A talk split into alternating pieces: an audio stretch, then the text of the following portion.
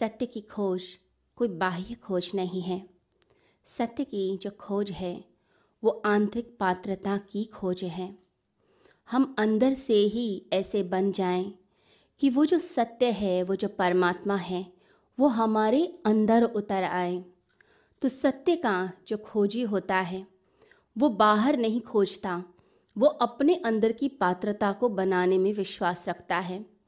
वो ऐसे ऐसे गुणों को प्राप्त करना चाहता है, जिन गुणों को प्राप्त करने के बाद वह उन गुणों में, उन दैविक संपदा में जीवन जीना शुरू कर दे, उसी में निवास करे। तो अपने आप को वैसा ही बना लेना, अपनी पात्रता को सिद्ध कर लेना। तो परमात्मा के लिए वे सिर्फ़ प्रतीक्षा करता है कि वो ईश्वर मेरे अंदर आ जाए। तो सत्य ऐसा नहीं कि कहीं दूर पड़ा है और मुझे भाग कर जाना है और उसे पकड़ लेना है। लोग सोचते हैं कि जैसे वस्तुओं को पकड़ा जाता है, रन करके दौड़ लगा कर जैसे धन के लिए दौड़ लगाई जाती है, पद के लिए, प्रतिष्ठा के लिए तो सत्य के लिए भी लोग दौड़ लगाने लग जाते हैं। परंतु सत्य के लिए दौड़ नहीं लगती है। सत्य को आप उठाकर अपनी पॉकेट में नहीं रख सकते हैं। तो सत्य के लिए, उस अनुभव के लिए अपने आप को ही बदलना पड़ता है। वो जो अनुभव होता है, वो व्यक्तिगत होता है। तो सत्य के लिए अपने आप को ही निखारना, अपने आप को ही बदलना। जो वस्तुएँ हैं, उन्हें पात्रता से मतलब नहीं होता, लेकिन ध्यान को मतलब होता है। आप कोहिनूर को उठाकर किसी भिकमंगे को दे दें या किसी महारानी के ताज पर लगा दें, उससे कोई फ़र्क नहीं पड़ेगा कोहिनूर को। लेकिन जो ध्यान होता है, वो पहले ये देखता है कि किस व्यक्ति के अंदर मुझे उतरना है, मुझे घटना है। तो वो जो परमात्मा है, वो तब आपके भीतर उतरता है, जब आपने अपने आप को वैसा बना लिया। अपने आप को जैसा ही हम बनाते हैं, अपने आप ही हमारी वो जो यात्रा है, वो शुरू हो जाती है।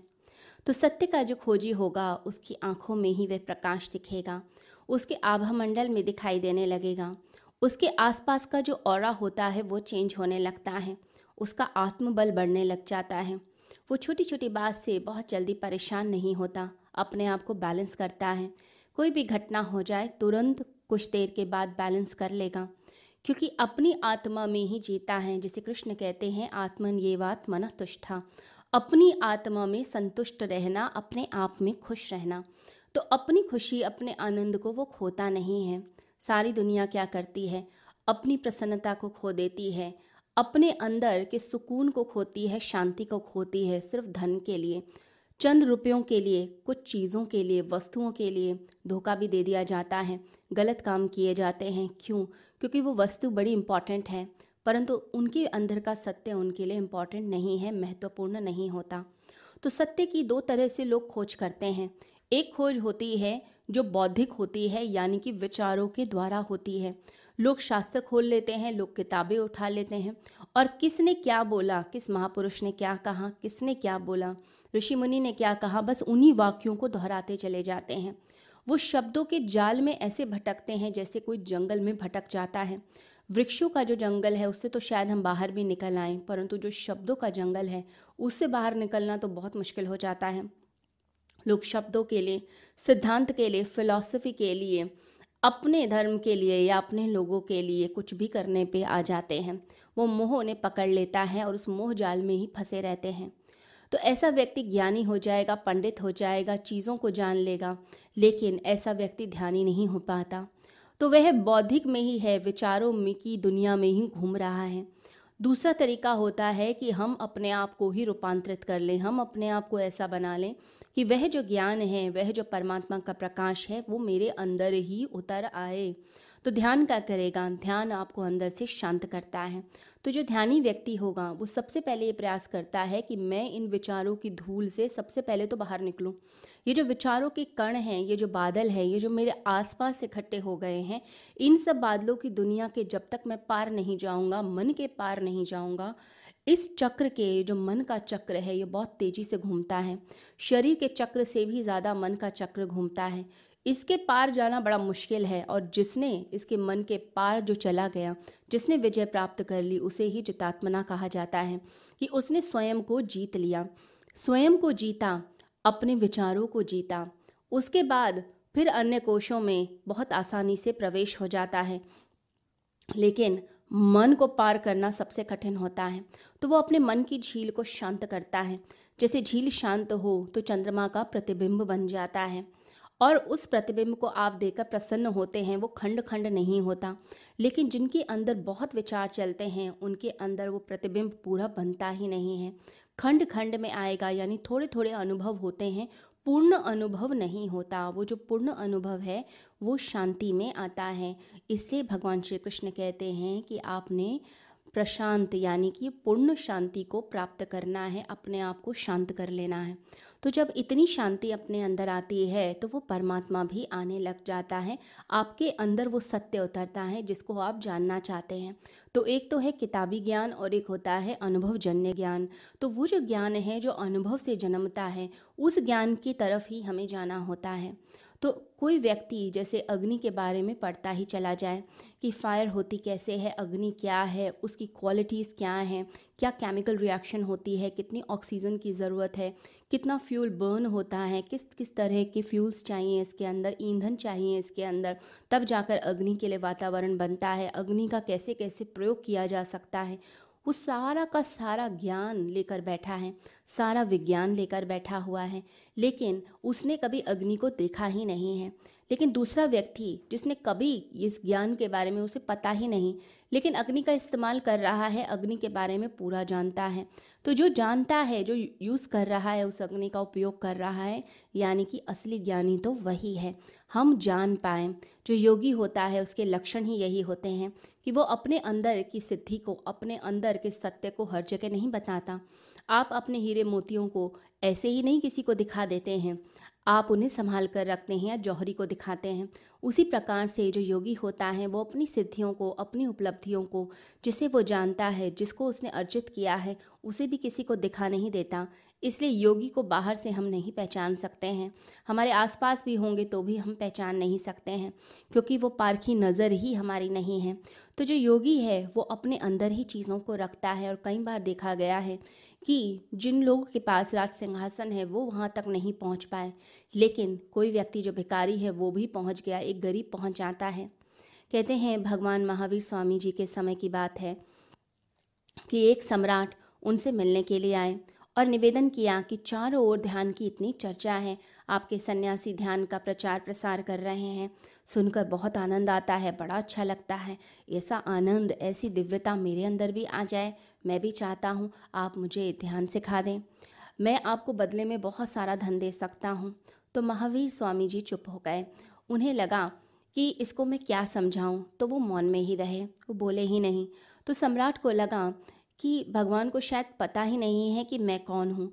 तो वो अपनी व्याख्या करने लगा, अपने बारे में बताने लगा कि मैं तो सम्राट हूँ, मेरे पास धन तो ज़रूरत से ज़्यादा ही है। आप इसकी परवाह ही ना करें। आप मुझे बस बता दीजिए सत्य के बारे में, मुझे बता दीजिए ध्यान के बारे में, मैं बदले में बहुत सारी संपदा दे दूँगा। तो भगवान ने कहा कि आप एक काम करो कि मेरा एक गरीब शिष्य है, वो बड़ा दीनहीन है, एक एक पैसे के लिए मोहताज है, शायद वो धन के बदले आपको ध्यान सिखा दे, उसका ध्यान बहुत अच्छा लगता है। तो वो सम्राट सारा धन लेकर उसके पास चले गए। अब धन का ढेर लगा दिया उसकी झोपड़ी के बाहर। अब जब वो गरीब बाहर आया तो हैरान हो गया कि ये क्या हो रहा है। उसने सम्राट के आगे हाथ जोड़े और कहा कि ये सब आप क्या कर रहे हैं? तो सम्राट बोले कि भगवान ने मुझे कहा है कि तुम्हारे पास जाऊँ, तुम्हें ध्यान लगता है, मुझे ध्यान चाहिए। मेरे पास सब कुछ है, ज़िंदगी में सब कमा लिया, लेकिन अब बस ध्यान चाहिए। तो गरीब ने कहा कि भगवान महावीर स्वामी जी ने एक गहरा मज़ाक आपके साथ कर दिया है। ये जो ध्यान है ये कभी भी किसी को बेचा नहीं जा सकता है, किसी को दिया नहीं जा सकता है। आप मुझे खरीद सकते हैं, लेकिन मेरे ध्यान को, मेरे आनंद को कैसे खरीदेंगे? ये तो मेरे अंदर अपने आप ही उतरता है। तो सम्राट ने कहा, अड़चन क्या है? तुम तो देना भी चाहते हो, फिर अड़चन क्या है?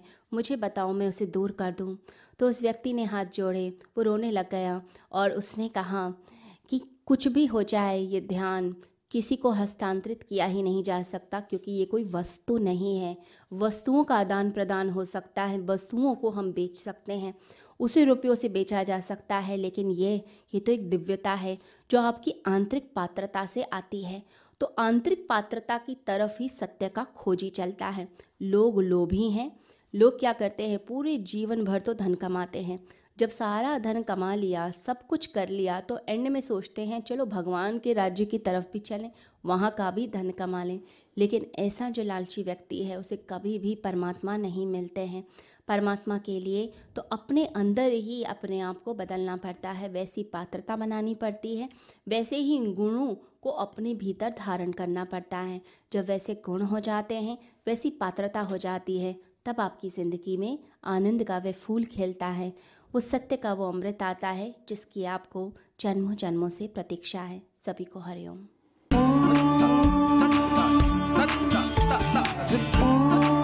शिवरात्रि वाले दिन एक बहुत बड़ा आयोजन यहाँ होने वाला है।